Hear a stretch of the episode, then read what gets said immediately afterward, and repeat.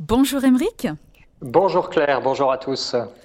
Nous sommes ravis de vous retrouver sur les ondes de Radio Maria France, donc pour la revue commentée donc de la nouvelle édition de France catholique.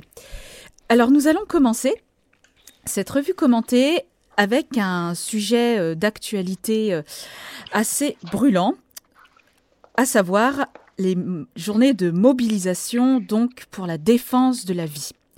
Alors est-ce que vous pourriez euh, nous faire un tour d'horizon, Émeric, des récentes mobilisations pour la vie et quels ont été les messages notamment de nos évêques?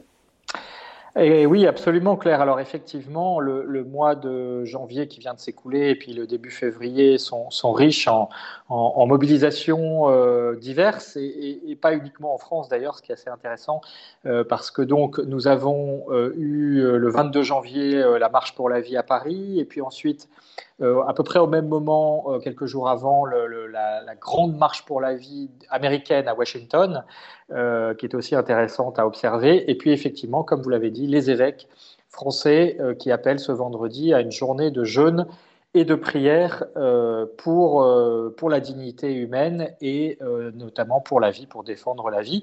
Et donc, si vous voulez, moi, ce que j'ai trouvé intéressant à travers ces, ces trois événements, c'est qu'on a finalement un type de mobilisation assez différent à chaque fois. C'est-à-dire que euh, à la marche pour la vie, par exemple, euh, parisienne, qui se veut une marche confessionnelle euh, avec de la musique, mais c'est vrai que ce qui m'a frappé, c'était le nombre de jeunes. Hein. Je crois que on peut dire que, sans, exagérer, la moyenne d'âge devait être d'une vingtaine d'années. Donc énormément de jeunes, donc de familles finalement, qui se mobilisent encore en France, et, je pense que c'est pour une part une exception européenne que cette mobilisation française.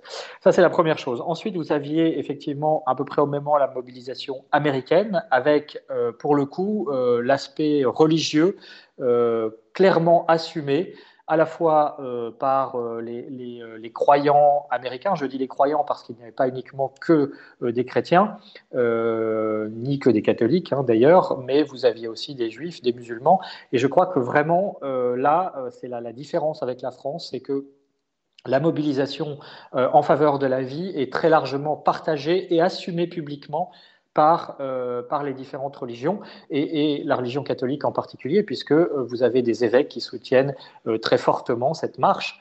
Donc, avec aussi, il faut le signaler bien sûr, les résultats politiques ou juridiques qu'on l'on sait, c'est-à-dire qu'effectivement, l'opinion est en train de basculer en faveur de la vie. Euh, et euh, on est en train de revenir en quelque sorte euh, sur l'arrêt de la Cour suprême, Roe contre Wade, hein, c'est son nom, qui avait, dans les années 70, permis une large diffusion de l'avortement. Aujourd'hui, on assiste donc à un basculement de l'opinion en faveur, encore une fois, de la dignité humaine et du respect de la vie. Donc c'est vraiment intéressant de montrer à combien cette dimension spirituelle et religieuse, eh bien, elle compte aussi dans le combat pour la vie, parce qu'il s'agit en fait non seulement d'un combat euh, politique, d'un rapport de force politique, mais aussi euh, d'une mobilisation spirituelle pour vraiment, véritablement éclairer les consciences. Et je crois même que euh, c'est peut-être le, fondement de tout, euh, c'est-à-dire euh, faire comprendre à nos sociétés où règne, comme l'avait dit en son temps Jean-Paul II, une culture de mort, hein, c'est-à-dire que effectivement on se rend compte que plus les années passent et, on en est quand même à des millions de, bébés qui, ont été avortés, hein, il faut appeler les choses par leur nom, eh bien effectivement cette culture de mort, elle est réelle, c'est-à-dire qu'on ne va pas vers la vie, et, et donc une parole religieuse, spirituelle peut éclairer les consciences. C'est pourquoi euh, il est très important effectivement aussi de prier et de jeûner. Hein, ce n'est pas uniquement la prière, mais c'est aussi le sacrifice hein, dont le Christ nous dit que ce sont les armes spirituelles les plus, les plus fortes. Euh, eh bien, euh, d'utiliser ces armes comme l'ont demandé les évêques français en ce 10 février, hein, donc demain. Donc ça, c'est très bien. Mais euh, il me semble, en tout cas c'est un avis personnel que je partage, euh, qu'il faudrait également une parole, parce que la prière et le jeûne, donc chacun, tout un chacun peut le faire et se mobiliser de cette manière-là, et il faut le faire, bien sûr. Néanmoins, je pense que euh, nous vivons aussi, c'est un débat public, et donc il faut une parole publique, une parole forte de nos évêques, notamment des catholiques de manière générale, une interpellation, notamment des politiques parce que, alors, est-ce que ça peut aller jusqu'à ce que font les évêques américains en, disant par exemple qu'il n'est pas possible pour un homme politique euh, catholique qui se réclamerait du catholicisme euh, de communier s'il défend l'avortement, qui est contraire à l'enseignement de l'Église. Euh, c'est une, une, position très ferme de certains évêques américains. Faut-il aller jusque-là? Je ne sais pas, mais en revanche, je pense que vraiment, il faut une parole, et c'est pourquoi euh, cette journée de jeûne et de prière est très importante, mais on se situe aussi dans un débat politique, puisque vous le savez, euh, les, sénateurs viennent de, de en quelque sorte d'autoriser ou de favoriser euh, une étape de plus vers l'inscription de l'avortement comme un droit dans la Constitution française. Donc c'est vraiment une étape très symbolique mais très importante qui vient d'être franchie. D'autant que le Sénat est gouverné euh, par une majorité de droite. Et donc, euh, il y a aussi un débat politique. Et donc, je pense que le jeûne et la prière, oui, bien sûr, mais il faut aussi une parole, une parole forte et ferme.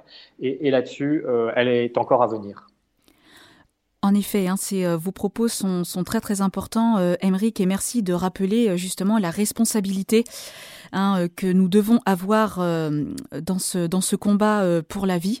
Alors justement, vous pour rebondir sur vos propos, vous veniez donc d'évoquer donc cette étape de plus d'inscrire l'avortement dans la Constitution. Alors est-ce que vous pourriez bien nous nous mettre à jour un petit peu sur déjà ce, qui est en, en projet, comment se situent également les autres pays? Est-ce qu'il y a d'autres pays qui inscrivent aussi l'avortement dans la Constitution et comment aussi comment se place le personnel médical? Alors, écoutez, euh, il y a beaucoup de choses effectivement qu'il faut reprendre. Euh, d'abord, est-ce que je réponds tout de suite à, une question qui me paraît fondamentale euh, et dont on traite effectivement dans France catholique cette semaine à travers un entretien avec une juriste, Anne-Marie Le Pourrier, qui répond très clairement il n'y a aucun pays actuellement au monde qui ait inscrit l'avortement dans sa constitution. Et donc, les Français, euh, si cette euh, proposition, ce projet euh, va jusqu'au bout, ce qui n'est pas encore, Dieu merci, aujourd'hui assuré, mais enfin, néanmoins, on vient de franchir une étape, comme je le disais au Sénat, eh bien, la France serait le premier pays à inscrire ce, droit à l'avortement, hein, entre guillemets évidemment, le droit à l'avortement dans sa constitution, dans sa loi fondamentale. Et donc évidemment, je crois que ce serait extrêmement préjudiciable euh, à, bah, notamment à la conception du, bien commun, de la vie en commun que peuvent se faire les Français, puisque même si il semble y avoir dans l'opinion une majorité de Français qui se prononcent aujourd'hui pour l'avortement, et de fait depuis son autorisation en 1975, eh bien euh, on a l'impression qu'il n'y a pas, en France en tout cas, d'opposition de, principe à part euh, celle de l'Église. Hein, euh, les choses dites brièvement, mais, c'est un peu cela, eh bien, effectivement, on, irait vers quelque chose qui, à mon avis, mettrait en péril euh, sans parler de convictions religieuses même, mettrait en péril l'équilibre d'un pays. Donc ça, c'est une première chose pour répondre à, l'une de vos questions. La France serait l'un des premiers pays à le faire et à mon avis, ce serait extrêmement euh, regrettable pour son contrat social. La première chose. Ensuite, euh, la deuxième chose, le, rapport de force politique, parce que effectivement, cette histoire en fait est partie de l'Assemblée nationale, où un certain nombre de députés de gauche ont souhaité effectivement euh, inscrire ce, droit à l'avortement dans la Constitution en réaction à ce qui se passait aux États-Unis, puisque euh, la Cour suprême des États-Unis venait euh, en quelque sorte d'abroger la loi qui avait permis l'autorisation sur l'ensemble du pays fédéral, donc des États-Unis, l'avortement, eh bien désormais c'est renvoyé à chaque État. Hein. les États-Unis sont organisés différemment que la France. Mais donc, en réaction à cela, eh bien, des députés ont souhaité inscrire dans la Constitution française. Ça a été donc validé par l'Assemblée nationale, et puis ensuite, c'est arrivé au Sénat, et il s'est passé que euh, la semaine dernière, la droite du Sénat a en quelque sorte validé euh, ce projet. Et puis désormais, bon, le processus va se poursuivre. Donc encore une fois, c'est loin d'être fini, mais c'est vrai que euh, il me semble là aussi tout à fait dommageable que la droite, si elle veut se distinguer de la gauche, eh bien, sur ces questions sociétales, semble à la remorque très clairement de la gauche et donc finalement quelque part dilue son, identité en, reniant en quelque sorte ses, valeurs hein, comme la famille et on sait combien c'est important. Voilà. Et puis alors le, point aussi qu'il faut souligner, c'est que sur le fond, juridiquement, c'est en quelque sorte, et c'est ce que nous dit cette juriste dans, dans les colonnes de France catholique, c'est en quelque sorte une perversion du droit que d'accéder à toutes les demandes de la société, que ce soit euh, l'avortement, que ce soit le mariage homosexuel. Enfin voilà, vous voyez bien tout, le genre de loi où l'euthanasie peut être demain. Euh, ce sont des demandes de la société, on peut les entendre, on peut en comprendre pour une part les raisons, sans forcément les accepter, mais néanmoins, euh, je crois que ce n'est pas le rôle de la loi et c'est ce que nous confirme cette juriste, que d'avaliser toutes ces demandes sociétales euh, c'est en quelque sorte brader le droit ou, en pervertir l'esprit. Hein, et, donc, je pense qu'il faut faire très attention et vraiment euh, bien réfléchir avant de s'engager euh, dans, toutes ces innovations sociétales et d'en faire des lois, des droits, comme on dit, qui sont réclamés par telle ou telle minorité. je crois que là aussi, ça met en péril l'équilibre social de toute une société. Oui, je suis, euh, je suis bien d'accord euh, avec vous, euh, et je voudrais juste en fait que vous puissiez nous. Je, rebondis vraiment quand vous dites, quand vous vous appelez au discernement hein, dans toutes ces revendications, dans tout, dans tous les appels de cette société. je pense justement à la protection de l'environnement, vous savez, et au discours de l'écologie, comme quoi en fait l'homme serait trop encombrant. Hein, pour euh, justement pour euh, pour la planète. Euh, est-ce que vous pourriez juste en quelques mots avant de passer à la question suivante, juste nous nous mettre nous peut-être nous faire mettre une mise en garde par rapport à la manipulation, vous savez, de l'écologie?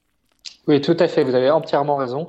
Et d'ailleurs, je le ferai euh, de manière assez simple en renvoyant à, ce qu'a écrit euh, le pape François euh, dans son, encyclique Laudato Si sur l'écologie, où il en appelle à une écologie dite intégrale. C'est-à-dire qu'effectivement, il y a une contradiction majeure quand, lorsque euh, on défend en quelque sorte euh, l'environnement, euh, l'avenir de la planète, on lutte contre la pollution, etc. Bon, ça, très bien, d'accord, mais que par le même temps, en même temps, on autorise justement la transgression et la suppression même de vie humaine, que ce soit au début de la vie par l'avortement ou à la fin de la vie par l'euthanasie, car c'est ce que disait le pape dans son encyclique, tout est lié. Euh, l'écologie concerne aussi bien euh, les plantes et les animaux que les êtres humains, et peut-être d'abord les êtres humains. Et si on ne respecte pas ces êtres humains euh, et leur dignité, eh bien, on ne peut pas prétendre défendre correctement la planète, ou alors, effectivement, comme vous le dites, c'est une manipulation et une escroquerie intellectuelle, et donc ça ne tiendra pas. Donc je pense qu'effectivement, je souhaiterais d'ailleurs que nos amis écologistes de tout poil puissent avoir cette cohérence de fond euh, pour ensuite espérer être audible et crédible vis-à-vis de l'opinion publique. Malheureusement, ce n'est pas le cas aujourd'hui et, je pense qu'effectivement, il faut que les chrétiens, eux, continuent d'avoir cette, cette, cohérence d'ensemble euh, parce qu'au final, même si aujourd'hui on ne les entend pas, et eh bien sur la longue durée, euh, ce seront eux qui pourront peut-être un jour espérer faire basculer l'opinion, comme ça s'est produit aux États-Unis. Et je pense que vraiment, peut-être sur ce terminer sur ce sujet, il ne faut pas penser que c'est inéluctable que l'avortement est inscrit dans les mœurs de la société française, dans la loi, mais qu'une loi, une autre loi peut euh, revenir en arrière, si je puis dire, ou en tout cas aller vers quelque chose qui soit plus respectueux de la dignité humaine, pardon, parce que la loi Veil euh, mettait dans ses principes le respect de la dignité humaine, mais on voit bien qu'en même temps, elle autorisait la transgression, et donc c'était pas très cohérent là aussi. Et donc, pour plus de cohérence, une autre loi pourrait devenir plus cohérente. Et, je pense que euh, les chrétiens euh, peuvent euh, et doivent même contribuer à cette progression et à faire un jour peut-être espérer faire basculer l'opinion publique sur ce sujet. Merci Émeric pour, pour vos points d'analyse justement sur ces questions où nous avons bien besoin de discernement et, d'y voir un petit peu plus clair parce que bon, nous sommes quand même dans une grande confusion aujourd'hui. Alors, nous poursuivons euh, dans les quatre minutes qui nous restent sur le dossier que vous avez consacré donc dans cette nouvelle édition de France catholique aux chrétiens arméniens du Karabagh. Alors, est-ce que vous pouvez nous rappeler un petit peu euh, en quelques mots, l'héritage de foi qu'ils nous ont laissé et qu'ils nous laissent encore, Quelle est leur situation actuelle, notamment quand vous parlez d'un peuple au bord de l'extinction? Alors oui, effectivement, pour répondre à, votre, à vos questions, je commencerai effectivement par l'actualité parce qu'elle est dramatique aujourd'hui pour les, Arméniens de cette région qu'on appelle le Karabakh, le Haut-Karabakh même, qui est en fait, alors euh, la, géographie est un petit peu complexe, mais, mais en fait c'est une enclave euh, arménienne au sein de l'Azerbaïdjan qui communique avec l'Arménie voisine, donc ce sont deux pays voisins, hein, l'Arménie et l'Azerbaïdjan, avec le Karabakh, donc côté azerbaïdjanais, ou azéri comme on dit, euh, mais jusqu'à présent, il y avait un, un, couloir qui permettait de relier l'Arménie à cette région du Haut-Karabakh qui est très importante pour elle, pour l'Arménie. Aujourd'hui, ce qui est en train de se passer, c'est qu'on ne peut plus accéder au Karabakh, euh, et donc il ne peut plus y avoir de vivres euh, qui, viennent alimenter euh, les, habitants du Haut-Karabakh, et pour cette raison, donc, ces habitants qui sont arméniens, qui sont chrétiens, eh bien, sont en voie d'extinction, et pour des raisons en plus qui sont fallacieuses de la part de l'Azerbaïdjan. Donc on a vraiment une volonté et c'est ce que nous analysons dans notre dossier, une volonté d'extermination euh, du peuple arménien euh, par l'Azerbaïdjan euh, pour des raisons de, pureté, de purification ethnique. Vous savez, c'est un terme qu'on a déjà entendu ailleurs, au Kosovo par exemple, et, on sait à quelles dramatiques conséquences cela conduit, cela mène, encore une fois, en termes de d'extermination de, populations entières. Alors, pourquoi c'est important euh, pour nous, pour France catholique, de euh, se mobiliser en faveur des Arméniens? Eh bien, parce qu'effectivement, les Arméniens, c'est le premier peuple chrétien de l'histoire qui, dont le souverain, avant même Clovis en France, que l'on connaît bien, a choisi euh, d'embrasser la religion catholique, le christianisme, et, et c'est quelque chose qui est extrêmement touchant chez les Arméniens, c'est que, en fait, c'est un pays qui, au cours de l'histoire, a été mais vraiment euh, balayé entre les grandes puissances qui l'environnent, entre euh, la Perse devenue l'Iran, entre euh, la Russie, la Turquie aujourd'hui qui mène le bal aussi et qui encourage cette extermination par l'intermédiaire de l'Azerbaïdjan. Et donc, alors c'est un petit peu complexe, hein, j'en suis désolé, mais je renvoie à notre dossier qui montre avec des cartes à l'appui comment tout cela fonctionne. En tout cas, ce qu'on a voulu dire aussi, c'est qu'il était important de les soutenir parce que tout au long de l'histoire, donc de cette histoire dramatique de l'Arménie, euh, et on pense encore à ce génocide arménien de 1915 euh, qui a été reconnu par, euh, par l'Assemblée nationale en France, qui, a exterminé plus d'un million et demi d'Arméniens la part de, de la Turquie. donc vous voyez que c'est pas si lointain que ça, 1915, et que là on continue en quelque sorte à persécuter le peuple arménien. Or, ce qui lui permet de tenir, c'est justement ça qui est très beau, c'est sa foi. Et, je crois que vraiment, s'il faut retenir quelque chose, c'est que euh, moi, je suis euh, émerveillé devant cette capacité. On parle beaucoup, vous savez, on parle beaucoup de résilience aujourd'hui. C'est un terme qui, est plutôt du ressort de la psychologie, et, en, l'espèce, il faudrait plutôt parler de résistance euh, des, Arméniens. Mais, pourquoi cette résistance? Pourquoi est-ce qu'ils ont survécu à travers les siècles en étant balayés comme ça entre les différentes puissances? Eh bien, c'est parce que par leur culture, d'abord, la langue, les livres, mais euh, d'abord aussi par leur foi. Parce que euh, un Arménien est chrétien et ça ne fait pas un pli. Et vraiment, euh, moi j'explique ça, j'en ai discuté avec plusieurs spécialistes, par la foi en la résurrection. C'est-à-dire qu'ils ont été capables de traverser les plus grandes épreuves parce que justement il y avait cette foi en, une autre vie, en une vie éternelle, qui permet de se dire que les épreuves de ce monde, et, Dieu sait qu'ils en ont connu et qu'ils en connaissent encore, eh bien, ne sont pas la fin de tout. Voilà. Et ça, je crois que c'est vraiment une grande leçon que nous donne le peuple arménien. Et, il y a aussi des liens très importants, on en parle, entre l'Arménie et la France. Donc euh, je crois qu'on a, beaucoup à apprendre d'eux et vraiment, je pense qu'il faut les, aider, les mettre en valeur et souligner leur rapport aussi à la culture française. Hein. Euh, bien sûr, euh, on a en tête les, grands, euh, euh, les grands Arméniens euh, que sont évidemment Charles Aznavour, l'académicien Henri Troyat, dans le domaine du football, Yuri Djorkaeff, tout cela, ce sont des Arméniens célèbres, mais qui, qui montrent qu'il y a des liens très forts entre la France et l'Arménie et des liens qui passent aussi par la foi. Et peut-être aussi, d'ailleurs, pourrait le souhaiter, que les Arméniens réveillent la foi des Français.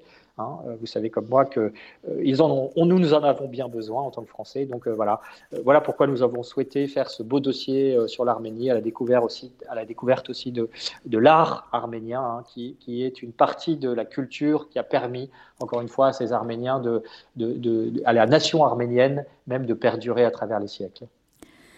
Un grand merci, euh, Nous arrivons au terme de l'émission.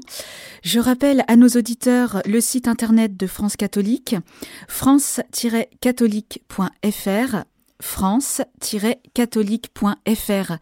Merci encore, Émeric, pour ce temps passé à l'antenne avec nos auditeurs. Très bonne journée. Merci à vous. Au revoir. Chers auditeurs, c'était notre émission France Catholique, la revue commentée. Vous étiez avec Émeric Pourbet et Claire. Retrouvez cette émission podcast sur notre site internet radiomaria.fr.